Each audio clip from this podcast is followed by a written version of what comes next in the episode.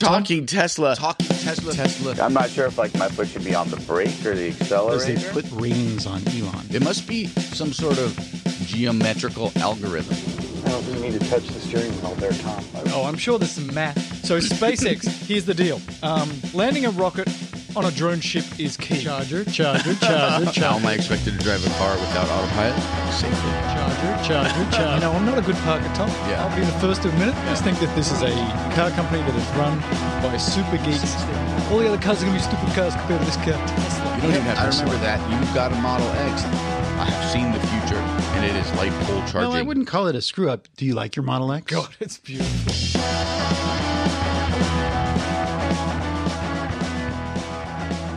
Hey, ladies and gentlemen, boys and girls, it's time for Talking Tesla 108.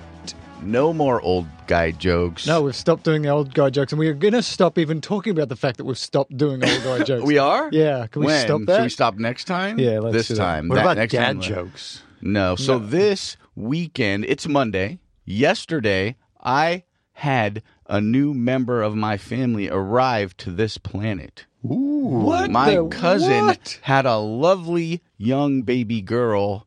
Welcome to the world, Goldie. Thanks for joining us. Goldie. You need to think about your choices, Goldie. This may not be the right time. To be- have been born, she Yeah. it wasn't up to her. Isn't that how it works? No, not no, no. It's not. You know how it's not a stork thing. Really? It's yeah. were- There's some boots that were knocked, probably on a birthday. What? You've never heard that term, knocking boots? Knocking What? boots. You've never heard that terminology? I Yeah, actually but- do that all the time when I'm working out in the garden and I get a bit of mud and I don't want to walk back in the house. I That's- knock That's my how babies are born. and you, Oh my God! I've got to be very careful next time I knock my boots. uh, all right, let's start the show. All What well, show is this? Uh, this is Talking Tesla. It's a great show. We thank the patrons. We've got a lot more. We haven't quite reached the Patreon number, Tom. We're Crush at 177. I mean, we're getting close. We got this episode. Tell me. And you got next episode. so we got two more episodes. Right, so we will announce at, at not at the end of the not at the beginning of the next episode, but the beginning of the following episode whether you people were successful or not, hmm. and whether or not my car gets crushed. And on some level, I'm kind of hoping it doesn't happen because then I'm going to have to find out if I actually can crush my car because that's going to be embarrassing for all three of us because you doing- people have gone along with me. Well, well, here's the problem. What if it costs like $5,000 to Yeah, crash Well, it? that's on you, dude. This is a show. You produce the show, right? Oh, when when we talk about gonna cost me when we talk about the production of the Talking Tesla, I my name, uh, Robert. When you listen to the end credits, is your name listed as a producer or just as like on-air talent? My name. Uh, I don't actually even hear my name. No, your name is is is, I is just heard heard- in oh, that lovely Australian lin, lilt. Yeah. So that's like. Uh, yeah. That's Cece's voice. I'm just. Uh, Well, we've learned some things here today, ladies and boys girls. That crushing Tom's car is going to cost me a lot of money. So, g- Patreons, We haven't actually learned that. We don't know. We think maybe it's possible. actually, they're not patrons. There's a letter. We'll get to it later. They're patrons. Yeah. Hey, ladies and gentlemen, boys and girls, please be patrons of this wonderful show, Uh-huh. particularly if I'm going to have to pay for getting Tom's car crushed. That's upsetting. Let's move on. Hey, I want to talk some uh, news and events. Uh, just a few quick things to get things started. Mm-hmm. Tesla recalled 11,000 Model X's. That's weird. Well, it turns out the car companies have to recall things all the time. Yeah, it's sort of a thing they do. So Tesla has done this before, 90,000 S's back in the day because there was a possible seatbelt problem. This time it's uh, 11,000 X's. And here's the what you need to know. Between October 28th and August 2017, so October 28, 2016 and August 2017, if that's when your X was built and you have folding seats, you might have to go and get them fixed because about 3% of the folding seats apparently weren't bolted properly and they move.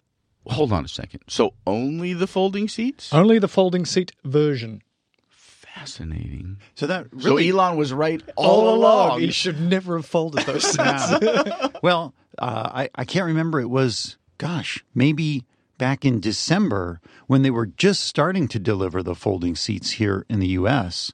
Because my buddy Eric got the X with the five seats and the folding, and so hmm, it's not that many cars really, because not that many people ordered it at least at the beginning. It's 11,000 according to this article. Yeah, that seems to be a large number of X's, I guess but I guess they were all folding seats at that point. That tells us that uh, folding seats got really popular really quick. Yeah. People were like, oh, I think I can buy this car now. I'll Kind of what you were seats. you were going on about for a long. I mean, potentially, I may have seen this coming. It's Yes. possible. Yes, if you would go back in time, ladies and gentlemen, boys and girls, when the first pictures of the Model X came out, Tom called it. It's like, those seats don't fold. And I said, Tom, you're an idiot.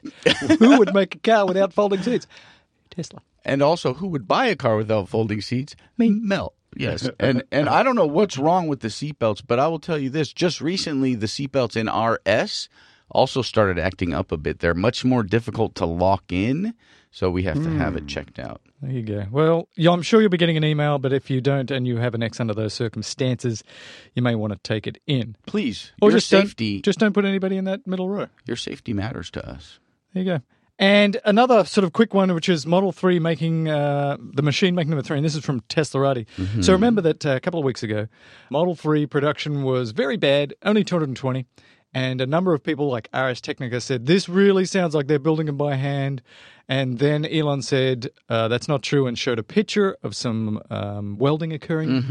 And then they've just sent out another one that says that they're stamping, the stamping machine. So they showed a video of the stamping machine stamping really fast, again to say it's not true. And in fact, a Tesla uh, person said this We are simply working through the S curve of production that we drew out for the world to see at the launch event.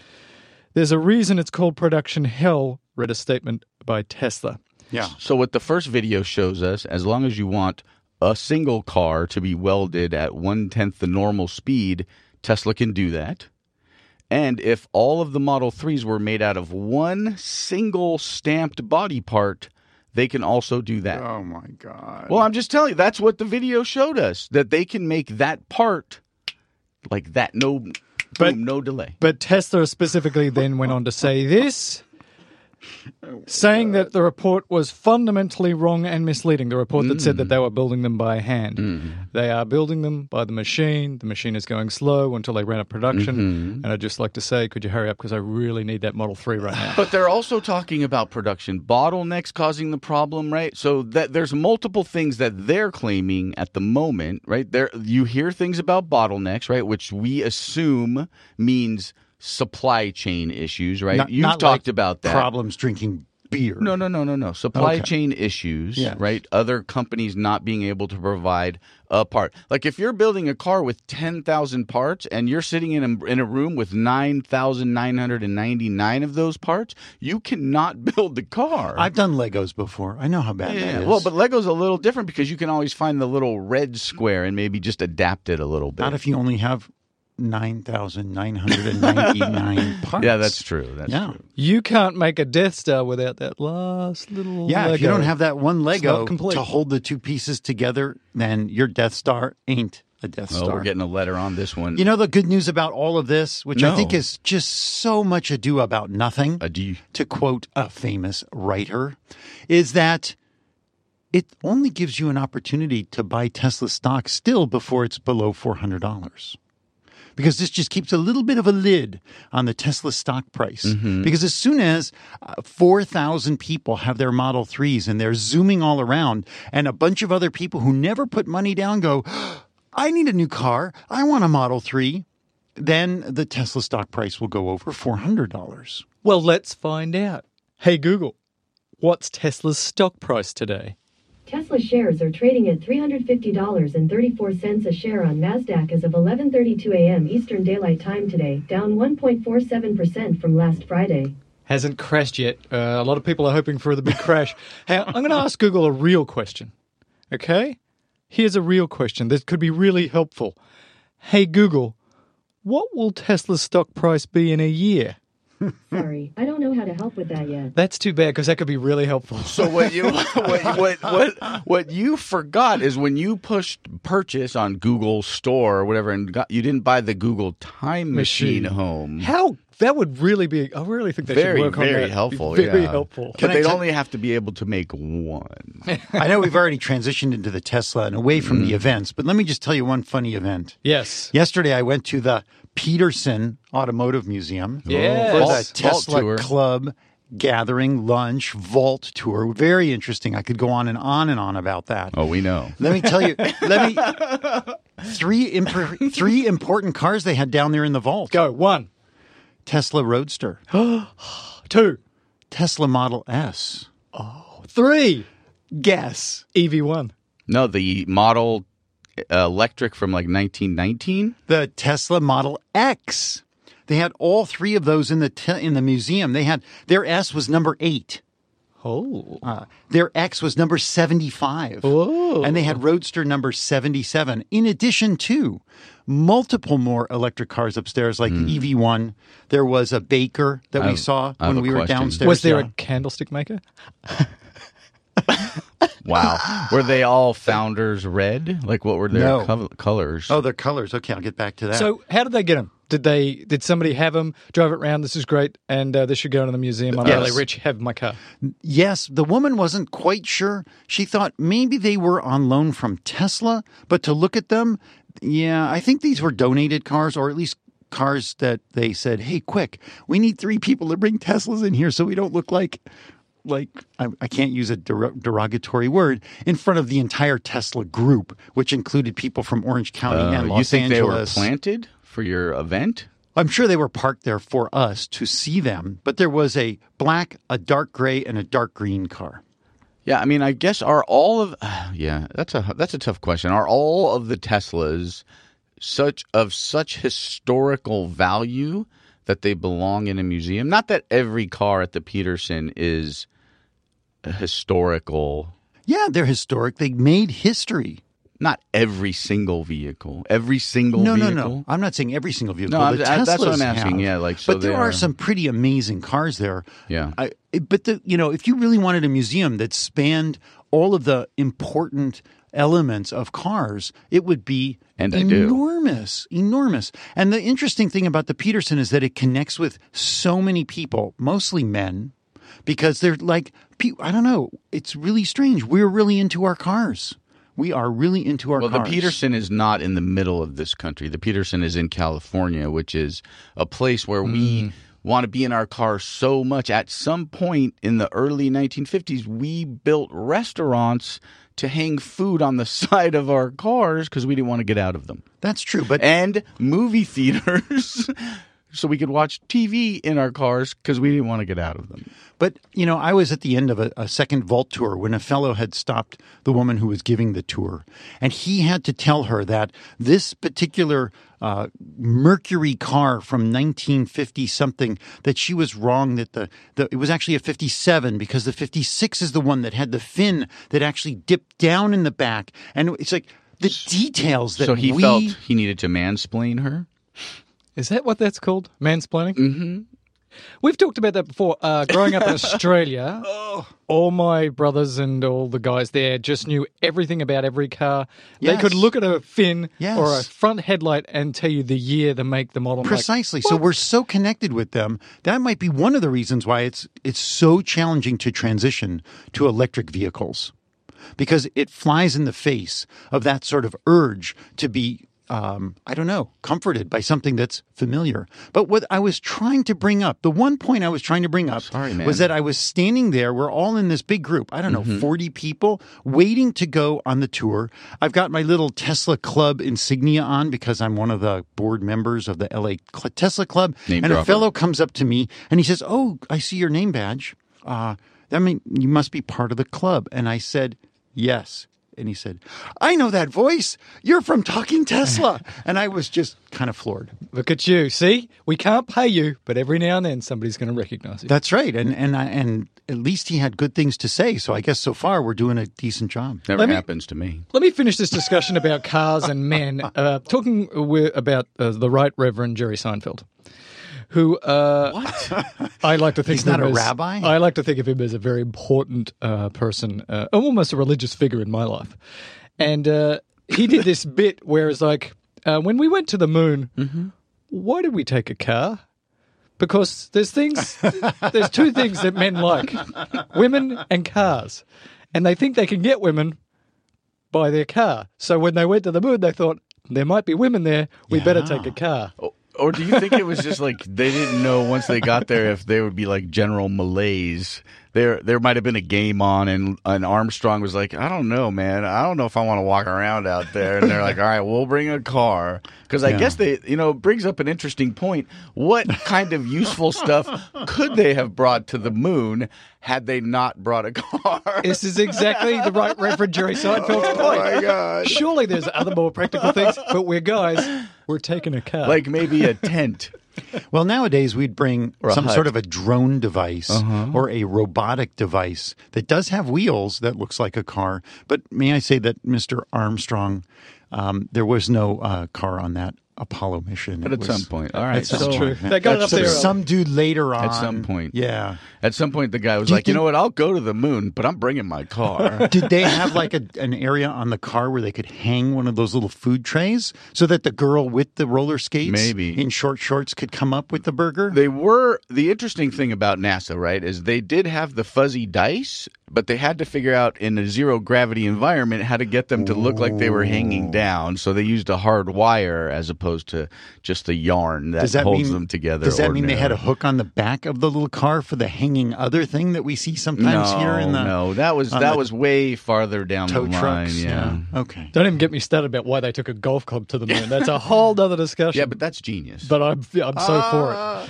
But let's talk about Tesla firing lots and lots of people. And what does this mean? Is this much ado about nothing, or is it much ado about something? It's hard to say. So the Hmm. company fired somewhere between 400 and 700 employees. They claim that it was the result of a company-wide annual review uh, and not actual layoffs, and that most of these positions will be replaced. Mm-hmm. There's a lot of back and forth, a lot of rumors in this article from the Mercury News. So this is a very unusual experience in the Silicon Valley area for a whole lot of people from a big multi-billion dollar tech company to just get laid off. So there's some that say that they were f- targeting the union organizers. Mm-hmm. Don't know, you know, Maybe the union That's organizers. Maybe the union. they. Yeah, it could have been the UAW saying stuff like that.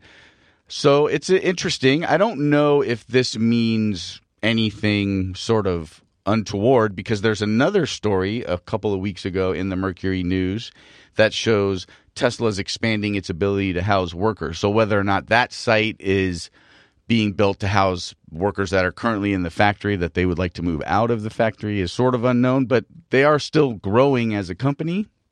Take it for what you will. I don't know. Yeah, they they actually. I read another article that said they've actually they're they're net positive on the the number of people who work for Tesla Yeah. by a substantial amount. And this is exactly what you want to see. This is exactly what private industry is supposed to do. They're supposed to assess how you're doing, and if you're not doing a good job, after a little bit of feedback, bye bye now. Yeah, see you, comma later. I wonder how many people were let go after the yearly review last year or the year before that. And my expectation is that, you know, Tesla is spooling up to do, I don't know, orders of magnitude more production. So they need more people, although the robots are doing a great deal of the work. Did any of the robots get fired? That's an Yeah. aside. Yeah, just that one though. He was. Yeah. You know how he can be. And so, you know, so they fire a few people. Is this to send a message? Hey, we are unable to tolerate any shenanigans. I mean, one guy talked about he was late a few times. You know, I say I'm late twice. What does that mean? I'm late six times. I say that myself. I drink Yeah. one beer a personally. night. It's Yeah. actually twelve. So the managing editor at Kelley Blue Book and Auto Trader, he thought the dismissals could be an effort by Tesla management to sort of improve production and he and I quote, a major change in staff, whether through dismissal or layoff, is an indication that there is an upper level movement to put the train back on the tracks. Mm-hmm. So this could be just a, a sort of a forward facing look we are paying attention we know we disappointed you this is how we're going to address it i you know, I don't know either way. It sucks for anybody who got laid off. We feel, of course, terrible for those people. They had jobs. It's just the way that it works. They have families. Re- That's a bummer. Recall the Tesla parking lot, the Instagram page. Yeah. How many how many people who used that parking lot uh, appear like they should have been fired?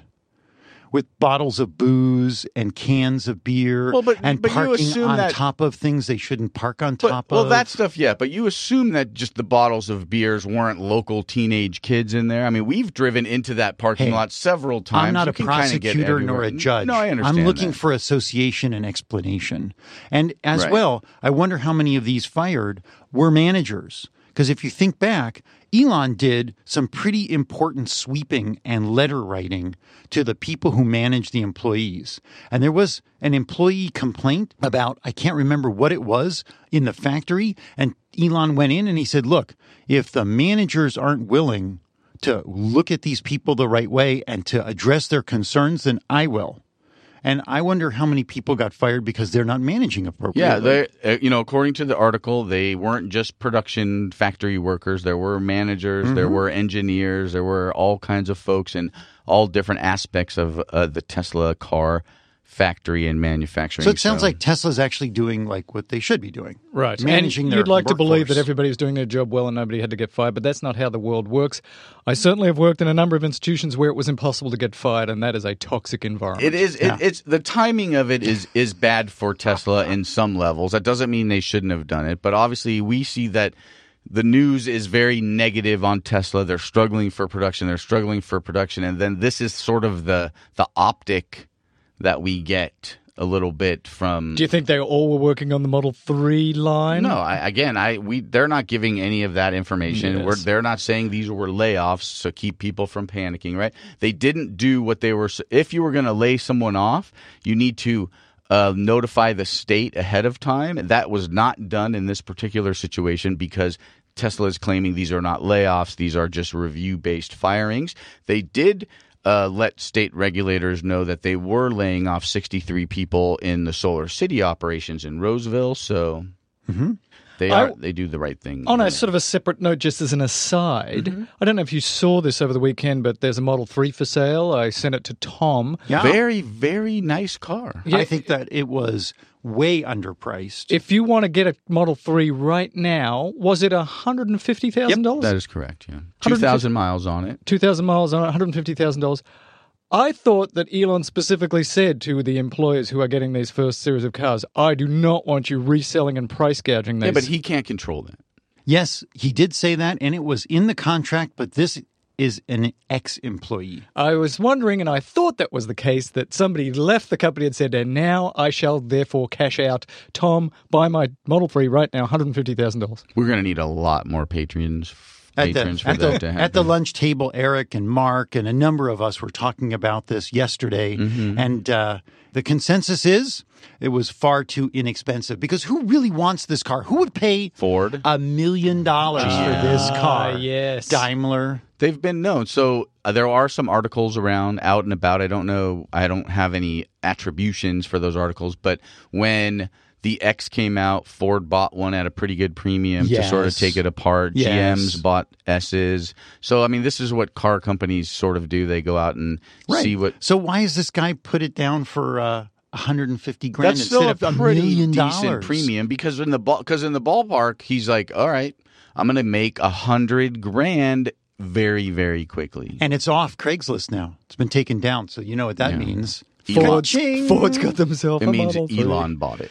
Yeah. Wow. I didn't, yeah. Mm, okay. I was thinking we could get one for Tom, but, you know, not I don't to know. now. It's not in the talking Tesla budget. You're saying um, 150 grand we need like five thousand Patreon subscribers, not I wouldn't- 160. I wouldn't want you to spend 150,000 on a Model 3 for me, Mel. I appreciate that you're even considering Oh, it. oh, that's nice. I'm actually, Tom, I think you've misunderstood. I'm, I'm not at all concerned. Hold on a second. Wait, I, it felt like there was about to be like a very generous sort of thing. Now, if there's going to coming- be a Model 3 coming into the studio, I need one right now, okay? I really do need one. So production to could get it. worked out, I really How about do this? with a car right you, now. You pay the 150. Yeah. You use it Yeah. for what I don't know how long you need it for a week or so, probably because you get bored of it. That's just how you work. And then on. you just give it back. Then you just turn it over to, to me. Oh, how about I sell it to Ford for 1.8 million? They're not going to wait. They don't. They don't. They don't need to. My guess is they were in line in front of Robert It's possible. in Culver It's City. possible. Go down there and put your name on there. And so, uh, how about this as an offer? Let me just make an offer on behalf of Talking Tesla. Okay, go. If you have a Model 3 out there and you'd like us to spend a couple hours in your Model 3 recording a talking Tesla show? Yes. And you I live in think- this neighborhood? And you live right Well, nearby. Just was- roll on over here. We've got mm-hmm. all the gear. We'll You know just where kind of we are. roll, pull a bunch of wires out to the car, and then we record a show in your car in the driveway here. Wouldn't that be sweet? It would be great. Yeah. Let's talk about autopilot uh, 2.0 versus 1.0. Just a very quick one. Another one from Teslarati. This is from a uh, person called Black Tesla. That's what their name is under the uh, YouTube. And they have a side by side video of driving pretty much the same route with a model. Uh, I can't remember whether it's X or an S. Both. But They're they're both both S's. S's. Hardware 2.0, hardware 1.0, and sort of doing a comparison. And the summary is that hardware 1.0 drives it better and smoother. And I've got to say that I was really complaining about the wavy lines. They got fixed. Then I was complaining that it still hardware 2.0 draws a bit like a drunken teenager. And I got to say it has not gotten better in at least two months. Hasn't gotten better. And Robert, what's your experience? Yeah, I th- you know, so again, I think the greatest analogy and I've heard this over and over again. I even heard it yesterday at the at the Tesla Club event. It's like driving with a 15-year-old driver who just got their learner's permit. You know, they're just behind the wheel for the first time in the real world as opposed to with, you know, an instructor next to them. And they're like not paying attention to the road so much, so your waviness is a bit there. Somebody kind of cuts you off and you don't get on the brake fast enough. When I put the car in the number two lane or the number one lane and I set it to autopilot on roads that are very heavily traveled, heavily traveled by me, the 101 freeway, the 405 freeway, the 210 freeway, I don't really have a problem. The car drives nicely. I can depend on it.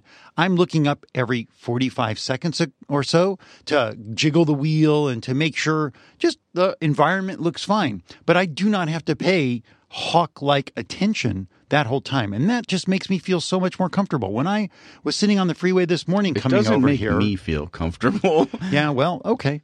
I mean, I've done, you know, 25,000 plus miles a year in a car for many years now. That's a lot of miles. That's a lot of time in the saddle. And I can tell you that I've had no accidents. I've caused no accidents. And with autopilot, the same. But my stress level is less. And when I look next to me uh, at a couple of people driving along on the freeway just this morning, they're gripping the wheel you know, 10 and 2 o'clock. I know they shouldn't do that, right? It's supposed to be 9 and 3 o'clock, according to Tom and the class. And they're gripping the wheel. Their eyes are on the road. They're looking, I see the, the, the like stress above their eye and their foreheads. I'm not experiencing that. And Okay. that to me is worth five grand for however long I have this car. So uh, it's driving like a drunken teenager, except in areas that are well traveled. okay, it's driving like a non-drunk teenager. No, I didn't say Come drunken. on. Mine's a drunken teenager. Mine is a driver who doesn't know how to drive and is drunk. Yesterday there was just this. Uh, again, it was that same thing. Driving down the freeway, everything's fine. A little cloud comes over, and then there was this burst of brightness, and the car flipped a lid. It just hit the brakes. I'm like, that's upsetting. So anyway, Black Tesla has got a lot of great videos on YouTube. This is his first in a while. And I hands off to him. He says he's going to do the X. He's going to do nighttime driving with the two autopilots. He sets a camera up nicely, goes down the same route, you, and, he, and he matches situations. So, like with motorcycles going by versus cars merging into your lane, it looks like one autopilot one is still better, or at least more uh, comfortable for the driver because the interaction is better. And I'm hoping, wishing, praying, Praying. for Autopilot 2 to get better. This week on Patreon, I spoke about. Uh, I don't think I sent it to you boys. I think I forgot. I No, s- that's okay. Don't worry about it. I didn't get last week's either. And you're not Patreons, apparently. Hmm, No. Okay, interesting. I guess I have to. Oh, so be- we should pay to be on this Oh! show. So I'm. I should pay to crush Tom's car. Yes. Uh, so I talked about oh, it's the most efficient way to get from point A to point B, and I got to tell you, I thought I did a really good job. This week on Patreon, instead of doing it in the main show, I'm going to talk about how to fix Puerto Rico's power because we've just heard, of course, that Elon is sending uh, power packs over to Puerto Rico, and actually they have been spotted. So Teslarati Electrek and others have uh, shown us pictures of power packs getting off the planes in Puerto Rico. So obviously Tesla is at least a part of the plan. And I read through your notes, Mel. This is awesome. I can't wait to hear it. I hope. I hope I get to hear it. I guess I have to. maybe if you're a subscribe Patreon, to you'll Patreon. it. Hmm. Wow. It's a tough room. Yeah. It is. I know. I, you'd think I gave enough. Here uh, is another little thing about uh, wind farms. Yeah, I caught this when I was leaving a meeting last week in uh, Orange County. I grabbed the newspaper. I love when the hotels give you a free newspaper. I don't know what it costs them, but for me, it makes me feel. It depends on the newspaper. What newspaper did you get? well, this was not one that you were going to feel good about. You I'm got sure. the USA Today. didn't USA you? Today. So I, I actually So had pretty. flipped through the USA Today. Uh, Mm-hmm. the great thing is that I can read the paper cover to cover in about 12 minutes. Mhm. They, Actually, they also write it in 12 minutes. Yeah. and then all of our Patreon supporters who are also working for USA Today have just dropped out. Sorry. And so I caught this small snippet. This was in the October 19th issue where they talk about Alliant Energy mm-hmm. is installing a 300 megawatt wind farm in Iowa. Iowa's a pretty windy place, but it's also a pretty red state. And I'm really Double excited. bonus. Yeah. I'm really excited. 121 turbines over 30,000 acres. Didn't that seem like a lot of acreage for Yes. not that many turbines? well, I don't know what the uh, situation is. Maybe either. I don't know. I mean, that was just my initial sort of thought process. That's a lot of acreage. Seems like they could have stuck a, I don't know, 122 turbines in that amount of space. stuff a couple extra. Maybe these are the ginormous ones, the Yeah. 240 foot tall ones. I mean, 300 megawatts is a lot of megawatts. I mean, we couldn't explain what that actually meant because that's not what we do here. but one of our listeners probably could. 130,000 homes. That's a lot of homes. That's a lot of homes. And maybe this whole area is staked out so they can more easily drop in another 260 windmills if Mm-hmm. they have a good connection to Chicago or other u- areas that use a lot of electricity. Like they say, every little bit of green energy helps. Yes, sir, ladies and gentlemen, boys and girls. I was reading over the weekend as well that um, wind energy over the oceans is significantly more than wind energy over the land. So there's there's a, certainly a big push right now to be thinking maybe we should be building them out in the oceans because there is four times as much wind energy at sea level out in the oceans than there is on the land because the land tends to slow everything down. yeah. because of all the bumpiness, All the, bumpiness. trees and the bumpiness and cars, Yeah. people, Silliness. the people. sheep. You're not tall enough. I'm not tall enough. You're not tall enough. I'm certainly Not not even not even Mel's friend seven foot two What is tall the- enough to What block. the heck is that supposed to mean? That means that a tree that's hundred feet tall is a lot worse at blocking the wind than oh, you. Oh, but there, it's just. I it's cre- also got leaves. And I stuff, create a lot of wind, but I digress. Let's talk about superchargers. Wow, but you digress. That should be the name of this show. That's right. Yes, but we digress. OMG. 17 to report this week. Not as exciting as the last couple of weeks, but there is activity primarily in the United States. We have eight open new superchargers, six in the United States and two in, I was going to say, should I put in South Korea? Because there's only one Korea that could ever possibly have a supercharger in the predictable I mean, future. he could put a supercharger in there. He could have somebody sort of just make one, or or Right. sneak across and go grab one. Yeah. I wonder, you know, would Tesla send a tech to North Korea to put a supercharger in? I mean, I'm not raising my hand in that volunteer meeting. I'll tell you Yeah, I that don't right know. now. I don't know. I don't know. Maybe if that basketball guy, what's his name? I can't remember. So Rodman's going to go and install superchargers. Rodman says, "I've got a Tesla. Here, I'm going to give you a Tesla." In fact, um, Mark, the guy who I, I got to be friends with at the Tesla Mm-hmm. event, said that a few years ago he was in Laos.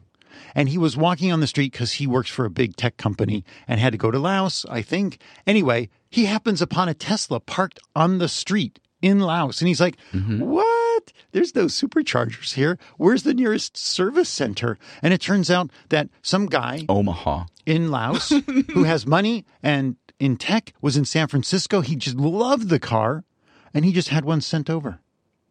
It's good to be the king. So it could of be Laos. Yeah, exactly. Well, he wasn't quite the king, I don't think, but I digress. Construction. Three new superchargers entering construction. One that wasn't actually on the supercharge info website. Uh, Andy uh, from Southern Texas, uh, Southern Tesla Club. Uh, I think it was the Southern. Yeah. Anyway, Yeah, Andy. can you try to be a good little friend more vague? Andy Uh huh.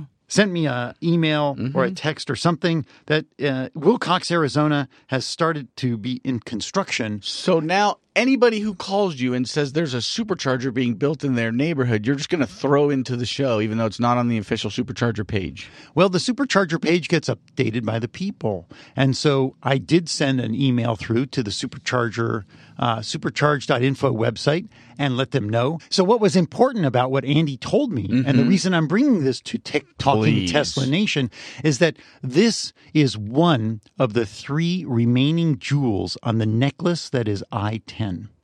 In other words, linking the southern route in the United States. Tesla originally linked the United States east to west or west to east, depending on your orientation, along the I 70. Mm-hmm. And they've been slowly working to link both east and west coasts along the other major interstates. So, So they're working systematically. Huh. Good. Willcox, Arizona, and uh, uh, there's a site in New Mexico that's under construction, but there's still another one in Texas that's sort of a hole in the necklace. This will then complete the I 10 through east to west, which I think is really important. That is big, huge, large, enormous, und nice.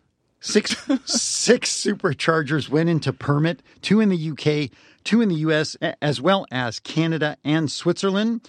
And the Laramie, Wyoming, which we talked about last week, is now officially open. So I can feel more comfortable that last week I reported it as open, though Yeah. it was in a kind of a quasi state. Can we have some fun with Mel real quick? Hey, Mel, can you pronounce the third place on this list? Third place on this list. One, one second here. Sac- Saturday, October 14th. Yeah. Ah. Leicester Forest, Oh, east northbound, Nice. United Kingdom. Nicely done. He didn't say Leicestershire gesture. That's true. It's the Leicester. Leicester, Leicester northbound and southbound I know they got superchargers. both. That's pretty baller over there in Leicester. Yeah, well, people in England obviously don't like to cross over. You know, if I'm southbound, forget it, man. I'm staying southbound. Forget it. And if I'm northbound, no way. I'm not I'm going not- southbound. I'm not going under this northbound. overpass. I'm going only northbound. Maybe they don't have overpasses. I have no idea. Or underpasses, or as it were. underpasses. Yeah, fewer Haven't you been to underpasses. the kingdom that is united? No. You need to go. It's one of the great places in the world. And it's a nice. kingdom. It's all together. It's They, united. they call it united. Lots of But they call it multiple things. There's the UK. Oh, my God. Great Britain. Yes. Right? Uh-huh. And then there's uh the city of London. There's a YouTube that tries to explain. It is impossible for anybody outside. I bet you nobody there understands it either. Oh my gosh! Great And Britain, so- United Kingdom, Northern Ireland's in there. It's it's just Mm-hmm. it's wacky. Yeah, it's, it's, it's beautiful. I love it. I All right. love Scotland, but I won't get. Don't get me started because if it's not Scottish, it's we got we got so close. We I- got so close, I Robert. to hear it. I really did want to hear it. You flew too close to the sun. So the last is to point out that the Brooklyn, New York supercharger that opened is one of these new Metro superchargers. what what? No What? Brooklyn accents, nothing. No, Brooklyn? let's not do it. I don't, Don't do do it. Brooklyn. It's Brooklyn, lad. It's great. That's pretty if it's close. not from Brooklyn. At least you didn't be like, ask me for a piece of pizza in Scottish. And so I wanted to point out that the Brooklyn, New York supercharger uh, is still called a supercharger, even though if you look on the Tesla website, it says four superchargers, comma, available 24 7, comma, up to 72 kilowatts. Comma. That's how you talk to Siri.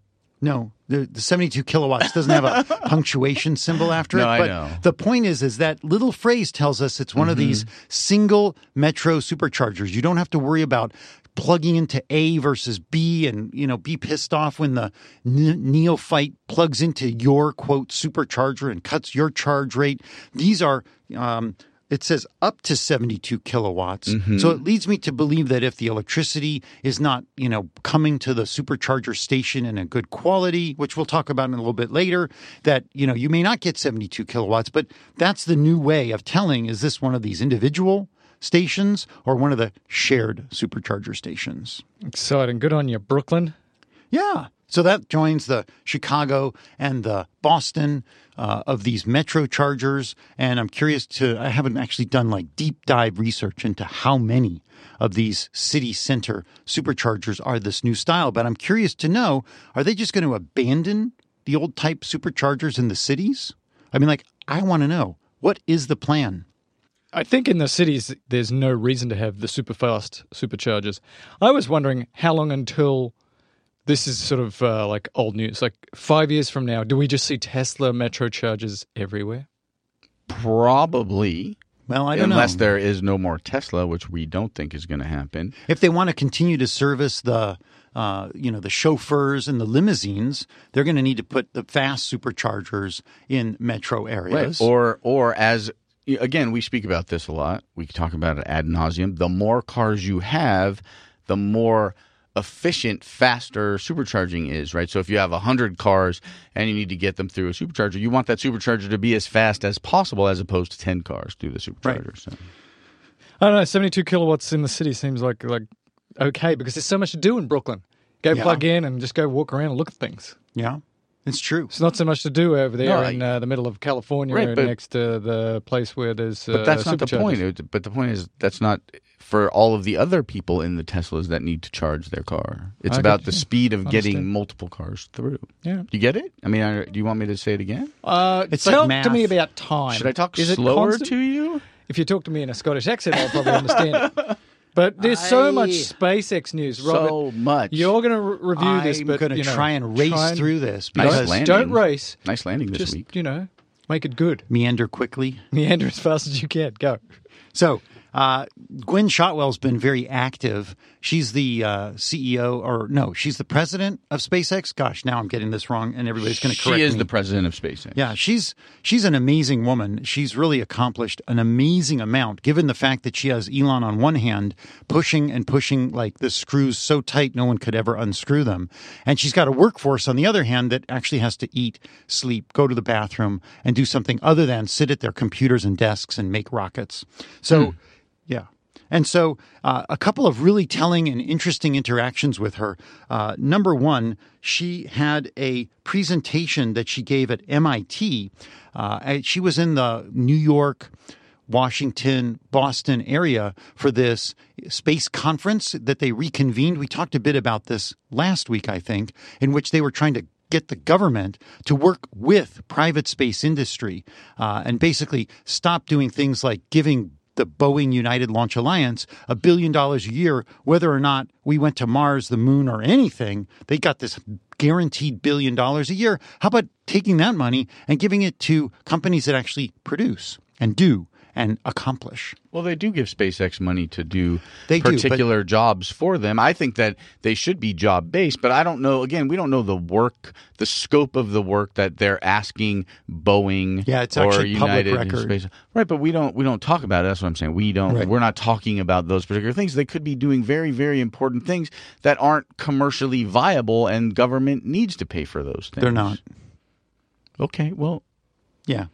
Thank you it's for just a waste you. of it's a waste of government money at this point how the Why? space program is funded because it's not it's not goal funded it's not funded towards producing something that is usable and functional and you know it's- People said that about going to the moon, bro.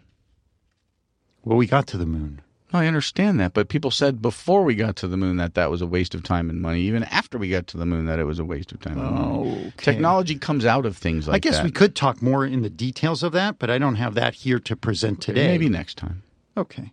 So she gave this talk at MIT and was very interesting that she let out that they are looking to do some research and to gain nuclear material to do nuclear rocket propulsion in space. What did that first thing that good went through your mind when you read this?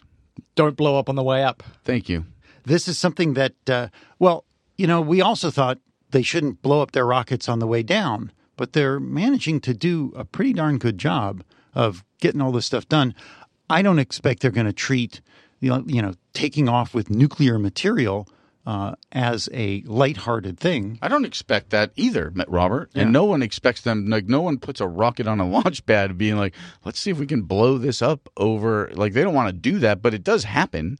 You will you will uh, acquiesce to the fact that occasionally rocket launches go bad. Well, uh, let me say this: if they get the BFR to the point where they're taking humans up and down all the time, and it's as safe as a seven four seven, you know that they transport nuclear materials in airplanes all the time. So this, once this is down, it's probably going to be fine. But yeah, right now, today, it makes me anxious. Yeah. Okay. Go on. When Mel's going to Sydney in the BFR, Yeah. uh, every year or so, then you know, I Not wouldn't- every year, mate. I'm going over there for lunch today because it's only going to take 38 minutes. That's true. You could. I'm going to- Families over there. Except to that by the Sydney time you get there, the time change is going to place you kind of in the middle of the night. Oh yeah, that's going to. So you're going gonna have to wait there, I'm like, anyway. Where's the bloody coffee shops aren't open? at 3 a.m. It's Right. ridiculous. I get back on the rocket, come home. So, nuclear propulsion, interesting consideration. That just shows me that SpaceX is really thinking far into the future. Faster travel times around the solar system was the goal, as well as having less propulsive material you have to haul up into space. So, if you're trying to send a bunch of people to Mars and you have to haul five rockets to just fill the one that's in orbit waiting to go to Mars, how about if you only have to fill it with two?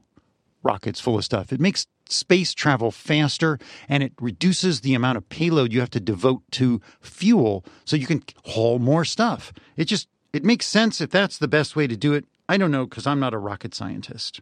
It made a lot of sense to me too that uh, if you can make the rocket go fasty fast, then you're in deep space a lot less time, probably getting exposed to less radiation and less bored, because you know space can be boring. So I want to get to Mars because down on Mars they got you know what they've got Tom cars. I've seen every They got cars Star Wars. Space seems really exciting, actually. And so, as you say, boring. You you have more space to put a boring machine in your BFR once it's in orbit and going to Mars. If you have less space devoted to propellant, and that's also what she talked about in the second section of this, which is when she talked at Stanford, which I thought was really interesting.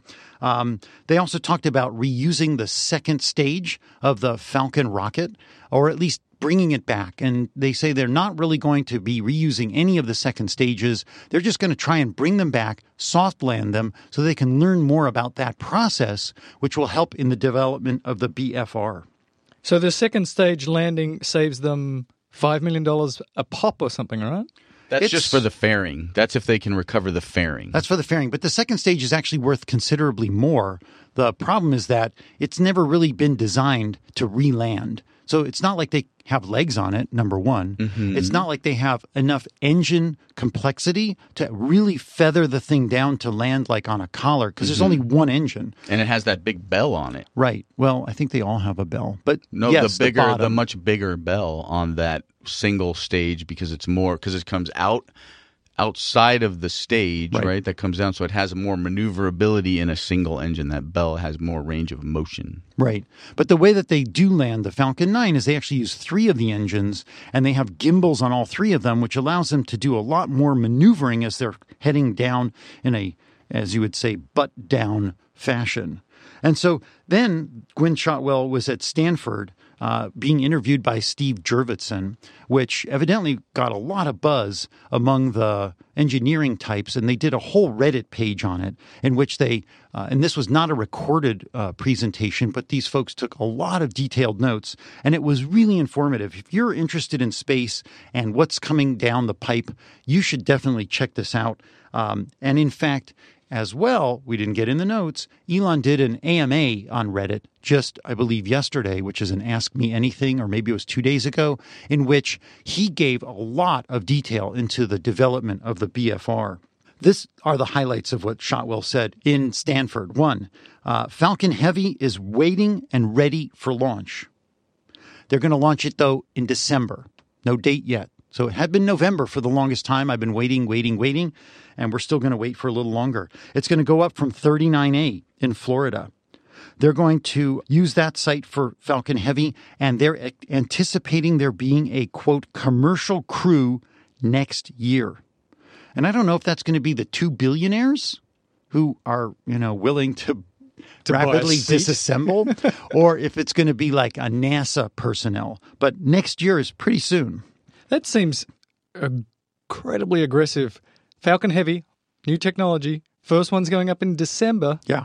and then they're going to have people on it by next year. I hope they do a lot of flights between now and then. Yeah, maybe they've got like three or four flights designed, but they're very proud of their launch escape system, which is part of the Dragon 2 capsule. And they've been testing and testing and testing that. That's, you know, the Dragon capsules what carries all of the food and the espresso machine and the other experiments and such to the ISS. But the Dragon 2 is a modified capsule that will hold people and has rockets on it. So that if, for example, they're sending the Falcon Heavy up and there's something wrong and the big tanks start to explode, they can blast this thing off and it itself can land using propulsive rockets. So this is part of, you know, it's not like you're married to the big explosive rocket that's going to burn up. My understanding is they have an escape system that is pretty robust. Never be the first person to go on a rocket um, that could explode. Yeah. Wait. Well, that's uh, always the case with every rocket that every every rocket can explode. But I, I mean that goes the, the same with everything. At one point, somebody said, "Hey, I invented airbags. Would you like to test them?" Yeah, I guess what I'm trying to say is I don't want to be on the first rocket. But you're that not goes up. invited. You're Well, not invited. that's good because I would have It's a had to million say no. dollars, isn't it? How much did they pay? A lot. Ten, 100 million? I, forgot how much that we amount. quoted it months ago. A lot of money. It was a lot of millions, which n- none of us have. So they talked about the global broadband network. We talked about this a little Please, bit, please explain right? this. Tesla planning to put up these, I don't know, maybe, you know, stove sized satellites that will float around the earth, 4,200 of them roundabout Ish. And they're going to be in low Earth orbit, low, low Earth orbit, and they're going to enable you to use your cell phone and your data and not have to have any kind of cable. Right? Gwynne Shotwell made a um, a laughing remark. Everybody loves their cable company. Not, I'm okay with mine. I don't. I mean, I don't know. I don't know. They charge me like whatever. So Never this mind. is low down, low latency, not sort of the Hughes thing that's way out there that has the high latency takes forever. This Correct. Is low down f- over the entire Earth and super fast. Right, fast as your cable is, your connected wire internet, but from your wireless device anywhere on the planet once they get all 4,200 or so satellites up. And people are like, that's great. You know, it's like, can you really afford to do that? And she said, well, let's think about this. The global launch market is worth about $8 billion a year. That's good business to be in. I'd do that Yeah. eight billion. That sounds good. Yeah. The global broadband market is worth about $1 trillion a year. Excuse me. That's more. That is a little bit. Let me just do the math on that. Eight Uh-huh. billion is a low Yeah, billion, so and carry trillion, you carry the zero. six. It's a ton more. Oh, what? I thought for sure we were getting an order of magnitude. The best thing about the thing, no one's ever going to hear what you just said. Yeah, that that's a ton that starts with an F. Yeah. Yeah, It's and just ends with a ton. Yeah, I mean, it's a lot. It's an order of magnitude more. There's so many ways Three orders of that we could have gone almost. with that yeah, one. but it's actually just You a had- ton more. You did it again. Ladies and gentlemen, you're welcome. So this is like something that's going to put space. You know, how much will SpaceX be worth at that point? $172.94. It's going to be so valuable. Can you imagine if they pull this off and that I've got fast broadband network right across the world and I can go from Melbourne, Sydney, Australia, Laos, uh, Portugal, and I've just got my device. Can you name and a I- couple more countries? That'd uh, be fun. uh, Scotland. I can go anywhere. Uh-huh. I'm just paying Tesla 100 bucks a month for my device. Oh, anywhere in the world, fast internet Uh-huh. access. How quickly will I say to AT&T, bye-bye? Yeah, I I mean, don't, this I don't know is how quickly. Fast, very fast. very fast. This is pretty impressive. They talked about where's the new BFR factory going to be. So she spells it out, Louisiana. And we talked about the NASA site that was in Louisiana. I forgot the name of it just now, but they want to keep it near the water because they said it's too expensive to move big things from the Hawthorne factory to the harbor. Quote, we priced transport to the harbor and it came out to two and a half million dollars per trip because it would require taking down various stoplights and it just wouldn't be worth it. Yeah, Well- once once every month and a half, they're removing Um, stoplights all over the place. I just think they should take Uber because I take Uber and it's about six bucks to do But, that. but do you remember when they moved the space shuttle through the city? Yeah. yeah. Like that was a an endeavor. Imagine if they had to do that. An weekly. endeavor. Ha! What an endeavor that was. I still think Uber would be cheaper. Just saying. Yeah. But anyway, Uber. Uber large item moving. Yeah, it's called Uber Space Rocket Moving. And so uh, Boca Chica, which is the SpaceX facility at the very southern tip of Texas that they're building, is, quote, a perfect location for the BFR. Huh. It's in- interesting how they they they they're starting to build a spaceport in a place that would be a perfect location for a giant rocket that they're also building. It's con- it's convenient. Wow. People ask, could What a- normal what's the chances? could pe- could normal people tolerate the g forces of point to point BFR flight? This is if what I want to know. If abnormal people can, then for sure the people in this room can. So, quote, we are designing it so normal people can fly in it.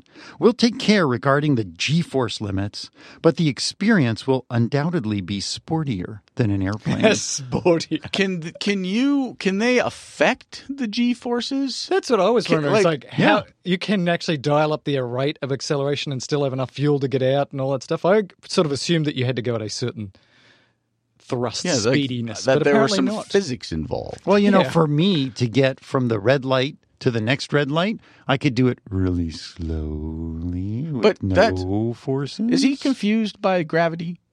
no, we might be confused by gravity. I'm moving against gravity. I've I'm also moving against wind resistance. It's just a different magnitude. I've assumed that you have to go at a certain speed. Otherwise, you could probably do it much slower, but you would use up a lot more fuel. Can you throw a baseball up into the sky, Mel? Yeah, but you I- can. It's not as hard. Anybody have any guesses as to what accent he's trying to pull off right now? Just I mean, an I'm just saying, if you go slower, Uh-huh. then you're going to have to burn more fuel because you're going to be accelerating for longer. oh, So I slower just- equals longer. Anyway, go on. She says she can do it. Who am I to judge? Yeah, I mean, she is a rocket scientist. Let's see. It was funny too because she had said that she was disgusted working for the typical space program companies because they weren't innovating, they weren't really doing anything exciting, and she decided she was going to quit right about the time she got the offer for SpaceX. Her plans were either to become a hairdresser or a barista so or maybe a teacher. Okay, so let's go back a minute to what you just said. She was frustrated that space rockety companies weren't uh, doing enough inventing, so she was going to become a hairdresser. Yeah, she was fed up with the industry. Okay, She was going to invent some serious good hairdressing. Yeah, really, the 'Cause she's rocket smart. dude. That's right. You I get mean your hair that, done that in five seems seconds. like Boom. that seems like a gigantic range of te- of skills. Oh, I understand that. Like, I'm gonna like put rockets on Mars, or I just want to stay home and drink a beer. I pretty much feel the same way about my life. Okay. I would like to do a All lot of things or nothing. Yeah, she says government's m- money was being spent in stupid ways. And she wanted to show how to, if you could spend money in an exciting way, what it would actually produce. She said that the first time that they went to the International Space Station, she didn't think that they'd make it. Hmm. But she thought they'd have to abort the mission.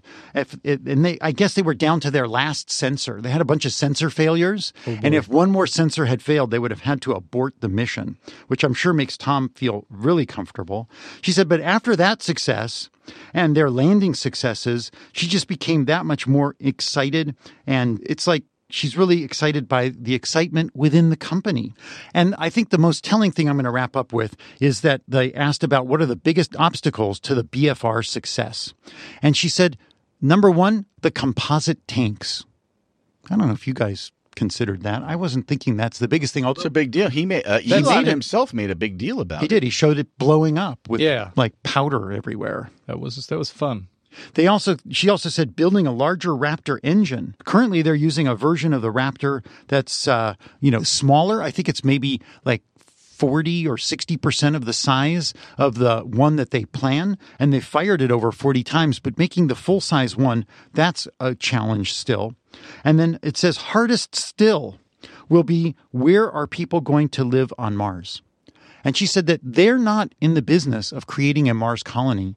They're a transport company. And Elon has said this, like the Trans Pacific Railroad. They are the Trans Pacific Railroad. They're not building San Francisco or Reno or whatever town is along the way. They're leaving that to other people.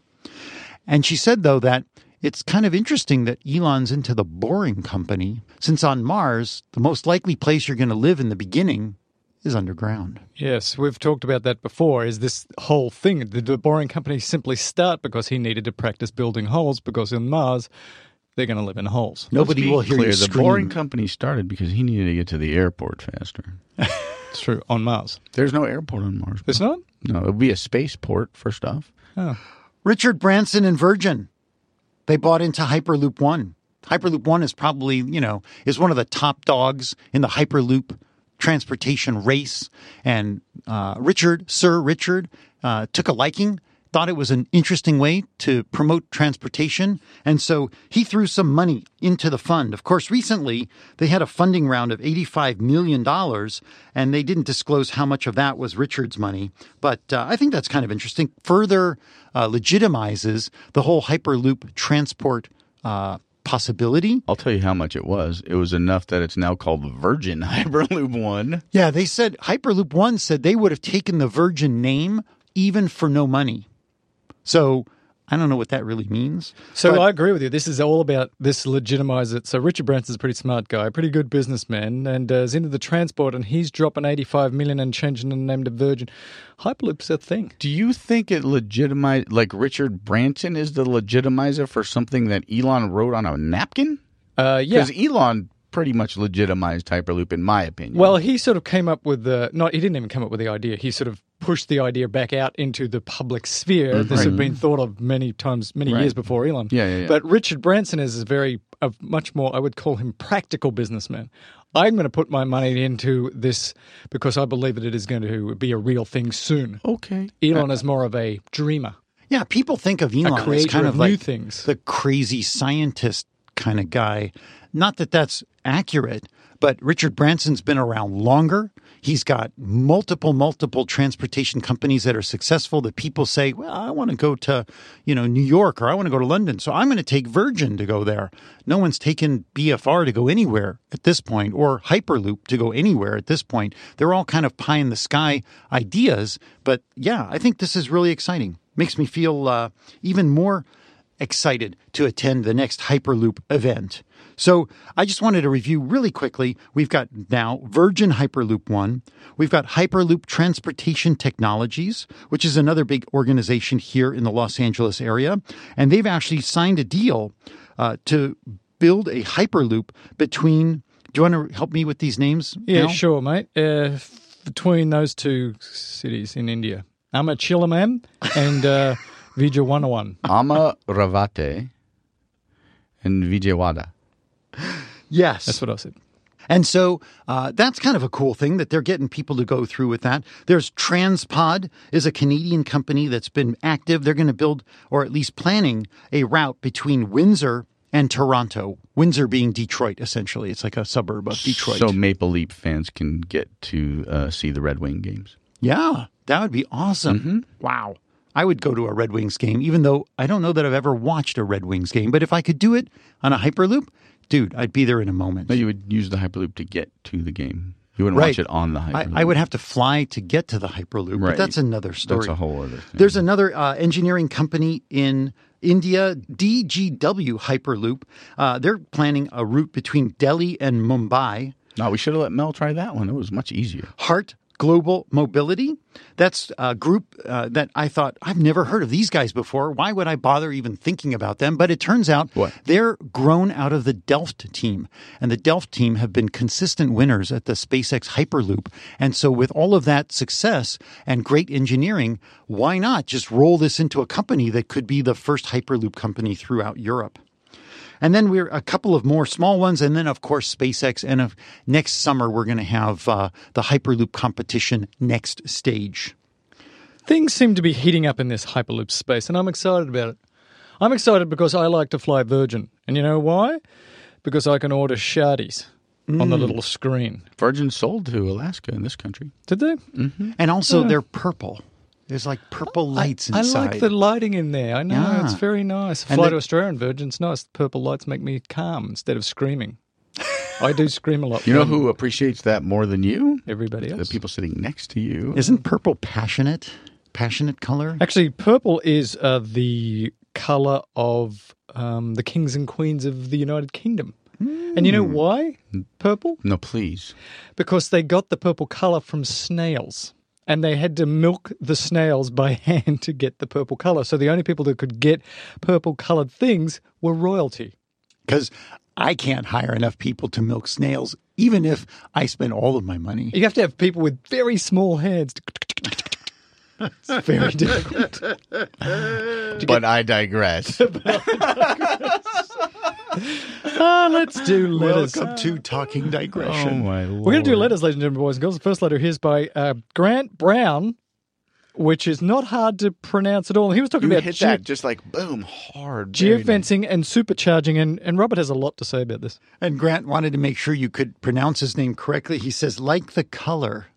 But Grant is a he- color? But he misspelled No, color. Brown. No, he didn't. Oh, no, that's misspell color. That's Australian. That's that's how they spell color everywhere but here.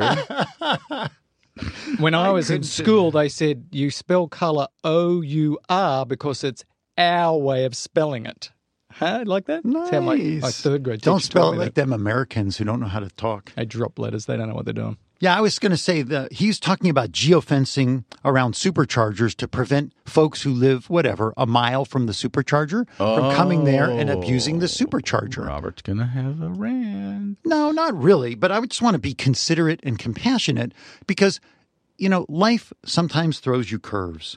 And so when it comes to these sort metro chargers that are in are uh, you know, metro chargers are the ones where you've got a lot more of them supposedly planned to come out to fill up the cities so with the metro chargers, we're going to have a lot more access within the metro areas. And that's really, I think, what we need to have. It's not going to be about restricting folks. The supercharger team just needs to continue to keep up a very rapid pace, which we didn't see this week on getting superchargers open. I'm saying that access to superchargers cannot be limited because that's like telling people you can't go buy gas. It's just going to hurt the marketplace. And if the chauffeur companies, the limousine companies can't go and recharge their Teslas. Teslas aren't going to be sold to the limousine com- or bought by the limousine companies and the gentry folks, the people who are willing to pay, you know, 100 bucks to get from point A to point B are not going to enjoy, wow, this is an amazing car, this Tesla. It's so quiet. It feels so good. And that acceleration, I got to get one of these for me. Tesla's going to lose out on that whole opportunity there. For me, there's been many times, even as a organized and quote together person, there I did the quotes for you, Tom. Uh, I've woken up because oh damn, I forgot to plug in last night. SHIT happens, and so Right, but the limousine company's a totally different situation Yeah, but because this is those still people. a moot point. Okay. You know why it's a moot point? This is a solved problem Oh, okay. because now they charge. And as soon as you charge, as in you have to pay money for supercharging, Right. the incentive to go and plug into the free charger is gone. So this geofencing idea is a moot point now. That's only if people buy their or order their Tesla before the end of October with Robert three one seven seven as their code, because then they'll get supercharging for life. Well, at least five people will, but if five more people want to, they can use Laney ninety three hundred as their code, and that would be ten folks doing it. Or they could buy a used one. What you people failed to point out is that Grant is a patron. Thank you, Grant. Thank you, Grant. Not a Patreon, but a He's patron. patron. Okay, let's go on. Chad Sw- Swindoll. Chad Swindoll. Don't make the easy ones difficult. No. Uh, EV tripping. He says, look, for you and Grandpa and the Bolt trying to get to Arizona, try out EV tripping. But I think EV tripping is just Tesla. Dude, Evie's tripping, Tripping. bro. Is that the Cheech and Chong website? Yeah, man. Am I wrong? Tripping. Is EV tripping just for Tesla? Yeah. So I fired it up and I said, okay, I'm going to go from here to to uh, um, what's that city in Arizona? Mesa? Phoenix. Phoenix. Phoenix, Tucson? the other P place. And so uh, I'm going to go to Phoenix, and all it gave me was Tesla chargers along the way. Yeah. And so I couldn't make it give me the CCS charges that would be required for Grandpa. There are a lot of great charger location apps that you can get on your phone. Uh, my favorite is PlugShare. They're probably the largest, but there's superchargers, there's RV parks, there's alternative, there's ChargePoint, there's a whole bunch of them, and uh, pick the one that works best in your area. Yeah, if you've got seven or nine hours to charge up your Bolt, then sure enough, go ahead. But let me just say one more time, ladies and gentlemen, this is why Tesla's network is so good at why it's why Tesla is so much better. It's so much easier, despite these great apps, to just follow the Tesla uh, supercharger map in your Tesla. Brian Anderson, I like to call him Mr. Anderson, sends us a little thing here about household storage in an Australian company, Rectify. Um, which is in Melbourne, and if you're interested in that, uh, there's a link there. And also, he has got some Patreon stuff, and he sort of takes us to task a little bit about us coming up with our own definitions of autonomous driving. He says, like, this is a sort of an international description of the various levels of autonomy, and you don't don't get to change that. So, for example, Mel, when you say you're not a level five driver, you're asking the wrong question. It's not level five doesn't say how good it is at level five. It just says it can do it by itself, doesn't need human intervention. Well, it, it So- assumes that it does it well, though, right? That it's not crashing into things. Well, he would say this that Tom, you're a level five driver, and. Robert's a level five driver, and I'm a level five driver, but we might have vastly different capabilities in terms of you might crash all the time, but you can drive. But level five is a marker of autonomous driving, not of human driving abilities. Right. So he is saying level five is that the manufacturer says this can drive under any circumstances, but you'll see different levels within level five. And that's will be where the competition is. Like we're Tesla and we crash once every million miles. Right. You're Ford, you crash once every uh, 10,000 miles, so you should get a Tesla because it's a better driver than you are. But they're both level five. That's true. And so you'll have level five quality as part of your marker. And maybe that'll become part of what's put on that window sticker when you go buy a car. Five star, level five. Or I'm only going to drive. I'm going to. I want to. I want an app. I want, I'm going to use my transportation app to send my kids to school. But I only want someone who's got level five, grade seven, or maybe it should be one, two, three. I don't know. ABC. Gold star. Yeah. Andreas uh, sends us a little note from Munich, and he's got a pretty long email here that basically says, first of all, I'm from Germany. Tom's car. I'm from Germany. I want to crush Tom's car. Everybody wants to crush Tom's car. And he lives in the land of BMW, but he's driven many a BMW and a Model S, and he says there is no competition. The Model S is a way better driving experience. He should know he's German. And then he sends us this really interesting web website, and you should write this down. It's called worldometers.info. And it's a whole bunch of interesting information being updated, or at least simulated updates in real time about how much CO2 is going into the planet, how much we're deforesting, and how many people are being born. And I find it hypnotic, if not sometimes depressing. So go check it out. Hypnotic and depressing. Worldofmeters.com. Yeah, and evidently this year, uh, the uh, uh, the United States has ticked up in its CO2 emissions after a couple of years of going down. Yes, and this was not because of any sort of political thing that's happened, but because it's been so hot. I believe that their explanation was is that people are cranking on the air conditioners, and that bumped our CO two, which had been going down for a long time. Yeah. Uh, Todd Smith, Space, SpaceX satellites. He says Tesla will use SpaceX satellites to handle all vehicle-to-vehicle communications for Level Five. Is that true? I don't know. Maybe I, I was curious where Todd got this information. Maybe you can enlighten us some more. As opposed to cell towers, right. which are spotty in a lot of places. That's true. I'm sure, you know, would they use cell towers where the cell towers are not spotty and then use their own satellites over, you know, other regions? Does that mean they would put their satellites first over the poorly connected regions? Well, it makes sense for them to get a single network. So, I mean, it, logically, it makes sense. They wouldn't have to pay any access fees to the people who own those cell towers, which I'm assuming they're paying now. But They- isn't there a problem with? Um, I have satellite radio. Okay. in my Tesla. It's Yes. lovely. Yeah. And then when I go under an overpass, the radio does turn off. Mm-hmm. But that's So- a single satellite point way high orbit as opposed to a bunch of satellites low orbit that could theoretically potentially have those. Yeah, but what about if I go into a tunnel under, I don't know, Sydney? And it's a big long tunnel. Yeah. Satellite communication is Yeah. not going to work in That's the tunnel. true. So all of this is dependent on the packet size. You get packets downloaded to you for your radio. So like every whatever it is, 6 seconds, I don't know what the packet sizes are, but every 6 seconds the car has to say, "Hey satellite, send me another packet." And this exchange is happening constantly as you're listening to your satellite radio. The packets can get much larger if the communication is swifter.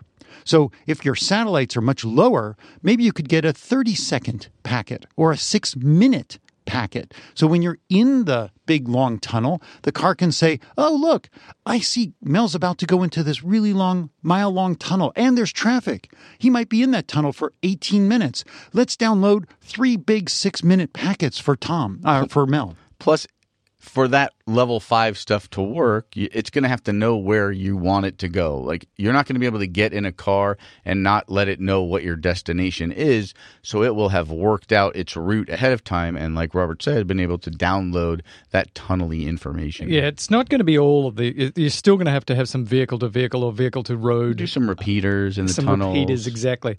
Zebnik Velnotsky. Zipnik. Not even close. Okay, whatever. He's uh, look said this. I got a problem. I was uh, driving around a lot, and I was checking out some superchargers, and I was plugging in, and more than in one circumstance, he went to a store where there were, or a place where there were eight superchargers, and they were empty, and he had fifteen percent of uh, charge. Perfect circumstance, right, to get maximal um, charging rate. And he only could get 85 kilowatts. And he's like, what's up with that? And I say that I've sort of been complaining about this for a while, that even under perfect circumstances, I've been in exactly the same situation. I've never gotten close to the theoretical 135 kilowatts of charging. Right. So we have been doing some articles recently saying Tesla has been upgrading their superchargers, and then people have gone before and after these to these upgraded superchargers and found significantly better rates of charge. So I, w- I suspect that um, this is going to happen throughout the supercharger network. We're seeing a lot more power packs at some of these places. So I wonder if they're sort of acting as a capacitor in some way to increase the speed of charging because it is your experience is a lot of people's experience.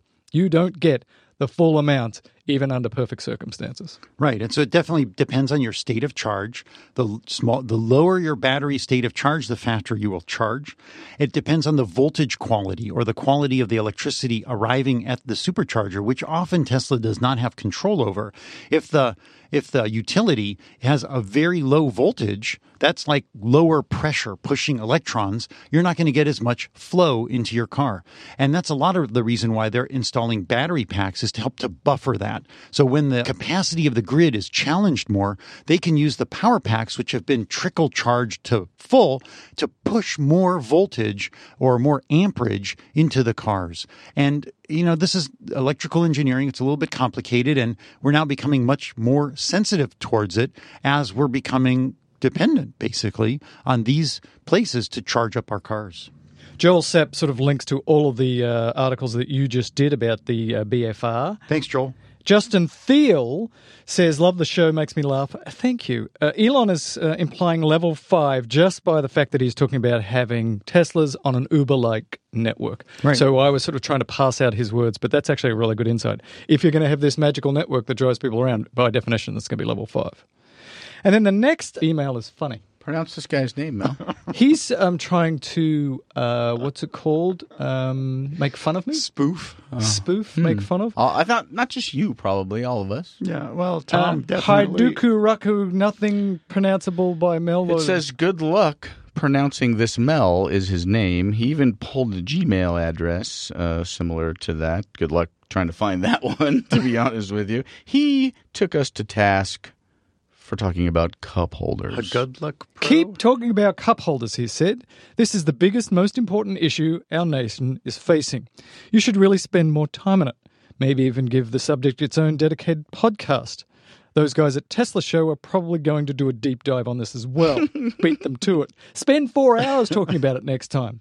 And maybe an hour about no lights in the rear vision mirror. So, It's a visor Into the mirrors. visor. so, so we're we're sensing sarcasm Is that what that's called? a little bit. Well, That's you know, funny. is that I what's do happening? think we should do a four hour show on that. I do feel embarrassed Right. though, and I did get put down in reality Uh oh. because I was told there have been lights in the visor mirrors on the Model X for some time. There is on mine. Yeah, I think that, uh, But not on it's the only S. the S. Yeah, Should we spend four hours talking about it? Let's do it. And it can be on uh, Talking Tesla cup holders, but I digress. Trulio de Medio says, G'day, mate, from Australia. so, Tulio, there's no R. No, mate, I'm Australian. I put R in everything. Uh, R. And he says, G'day, mate. And then he starts talking about Model 3 production VIN numbers and mm-hmm. says, you know, how back in the day when you had a calculator uh-huh. and uh, you would type things in there and then you'd turn it upside down and it would actually make letters. Mm-hmm. Well, he says that some of these VIN numbers are funny. Mm-hmm. For example, 1134, which has been talked about, is spells out hell on a calculator, an old ca- on an calculator. old- if you That's happen to have a very old analog calculator. Well, you could do it on your cell phone too. Yeah, that's true. And then apparently you can make other words about people's body parts that we're not going to talk about. I thought that was kind of funny because it's true. You know, there was the report that uh, the VIN number 1134 was pulled from the National Highway Transportation Safety Authority mm-hmm. for Tesla for Model 3. And I thought 1134, that is so far out mm-hmm. than the highest number I have seen, right? The, the mm-hmm. highest number I've seen photographed of a VIN was Yeah. like 456 maybe. And so what the heck are they doing with thousands, right? When the Diablo is a reservation holder, the Diablo demands his vehicle. yes, he does. William von Frost says, uh, and this is sort of a bit of an advertisement for him, but I don't care. It's kind of a cool product. It's called dreamcase.eu. And it is this idea that, you know, you can sleep in your S. It's a really great place to sleep, but you have to put your mattress in there or your X or whatever it is. And they've basically come up with this case, which you sit in the back of your car. And then when it's time to go sleepy, sleepy, nappy, nappy, it just unfolds into a bed and fits perfectly into your S and in the future X and Model 3. It looks pretty cool. I'd If it's willing- not too expensive, It's 800 and plus bucks. wouldn't mind one of these. I would be willing to try it out, Willem. Yeah, and I will actually say your name correctly, Willem. Willem? He, uh, Will I am? We went back and forth on email, and he said that uh, he hasn't had anybody buy one in Southern California yet, but he's going to try and arrange a little setup. So, you know, maybe we could take a little nappy nap uh, after these long shows in the car using the Dream case. Although a friend of mine, Rob, who did the famous corner to corner trip around the United States, said, "Well, why not just get you know a couple of foam pads and a blow up air mattress and use the." Cigarette lighter plug in This the is Tesla quicker. to It blow folds up. away. It's pretty. That's true. William, No, I agree. William, it's cool. Well, well designed. Thank you. Jeff Griffin is another Australian. Apparently, we have a lot of Australians, mate. And uh, he's Wonder got a, why. he's got a long letter, but he he throws out some numbers here, which are really interesting. I think maybe Seventeen. no, no, Forty-nine. no. 42. Here are the numbers. Oh. He says this that on average, according to an analysis from uh, Deloitte, a dealer's profit on selling a car averages about five percent. New cars. which is crazy. And that the majority of their cash comes from Like 50%, 50% of the money that the dealers get is from parts and service. of which electric cars don't really uh, fit that paradigm. And so, if you want to understand why people in these places really push gas cars and don't want to push electric cars, there's your answer. Because all the cash is in service. And we've talked about it, but he actually puts some numbers to it. So now I understand dealerships more. And while they are fighting Tesla tooth and nail, Hence the lack of dealerships in the Tesla sphere because Yeah. Tesla knew this model because they also do the research. And they're like, we're never going to find any dealers because no one's ever going to get these cars fixed. It's also interesting that dealers had to pay a hundred grand to be able to offer the Bolt a car on true? which they will make very little money. Well, I don't know. Interesting. That's what his uh, Yankee father-in-law said. It's uh, apparently. Norman Gray, another person that said level five is supposedly in there because of the uh, fleet design network idea that Tesla's had. So we'll see, Tom, if it really happens. Brian uh, Earthreathen? Oten, Brian? Otenreith, maybe? Otenreef said, uh, I haven't actually read this article, but apparently there's some drone EV recharging thing that people are trying out. So you're driving and the drone comes down and plugs in and charges you. I don't know. I'm going to watch it. How it can do that, I don't know. But, you know, thinking outside the box. And uh, Pat Coddington says, uh, mate, uh, you guys are wrong. When you say that a Model 3 ramp up in production being slow is not going to affect the tax credits, he says that's just not true. If you keep making S's and X's and not too many threes, then you're going to run out of tax credits for the Model 3 people. Depends on where you ship them. That's true. And they make them at quite a bit lower rate than they're planning to make the three. That's why I made the comment. I appreciate your concern, though, because I would hate to be in that thousand three Model 3 deliveries that don't get the $7,500 credit because you missed the cutoff. Yeah. And uh, lastly, he says this Mel made the comment about not being able to hear while driving because he had ABBA cranked up all the way. Seriously, ABBA? From that last point alone, if I were Rex Tillerson and a listener, I'd have to shake my head and say, You're a f- moron. Oh, Seriously, love the show. Keep up the good work. Hey, mate, let me just tell you right now ABBA's the greatest group ever in the history of the world. It's a fact. Everybody agrees, and many people are talking about it. Thank you. James Delahite has a big, long, cracked. Uh, you know, this is the gentleman who put his Jess. electric bike, Yes. Jess, put his electric bike yes, on the car, yes. had one of these suction cuppy things onto the glass, Sea sucker, yes, went over a little bump, yes. kaboom! Yeah, and actually this time, so Jess and I have been emailing back and forth because I've also been emailing back and forth with Seasucker because this really challenged me. I I am I bought my car with the all glass roof with the intention of when transporting bikes using the Seasucker. I think it's a great product. I've gotten nothing but great feedback except Jess's experience. And he actually sends us a picture of what his all glass roof looked like after he did this turn and bump over a railroad track. And damn, that thing is cracked. Yeah, it's not just a little small crack; it's a big cracky. It's crack. a big crack. So he went back to Seasucker and got the same response I did. Like, that's impossible. We've designed it this way. And then he showed them more proof, and they were like, oh. And so the conclusion is don't put a 55 pound electric bike on your glass roof. Don't using Don't do that. Do not. Do not. Don't do that. Don't do this So at Mel, home. don't do that. I'm not doing it. Do not do this. And so that's just too much for the glass roof, the SeaSucker, the bike, etc. If you're using the SeaSucker for like road bikes, you know, that weigh like 20 pounds a piece, okay. Uh, maybe you should get the bigger SeaSucker rack if you're having like four bikes on because you're going to spread the load out over a wider range. But the bottom line is uh, his setup his way of doing this was verboten. And Seasucker gave him back his money. And then he ended up going down the road of putting on a trailer hitch on the back of the S. Of course, S does not have a trailer hitch. You can pull the bumper off. There are bolts for the rear uh, bumper system that can be taken off like by a body shop and there's a rack that's for sale by a number of people that you can bolt on you have to do a little cutting around the bumper at the bottom and it sticks out and it kind of scrapes when you go over some driveways but the bottom line is it's the most bomb proof way to mount your bikes maybe even tow something because it's a trailer hitch that you end up with that's what he's done it set him back about $1600 uh, he sort of outlines it and what i wanted to know which is okay, so this is established for an S. You can get a hitch on an X. What about the three?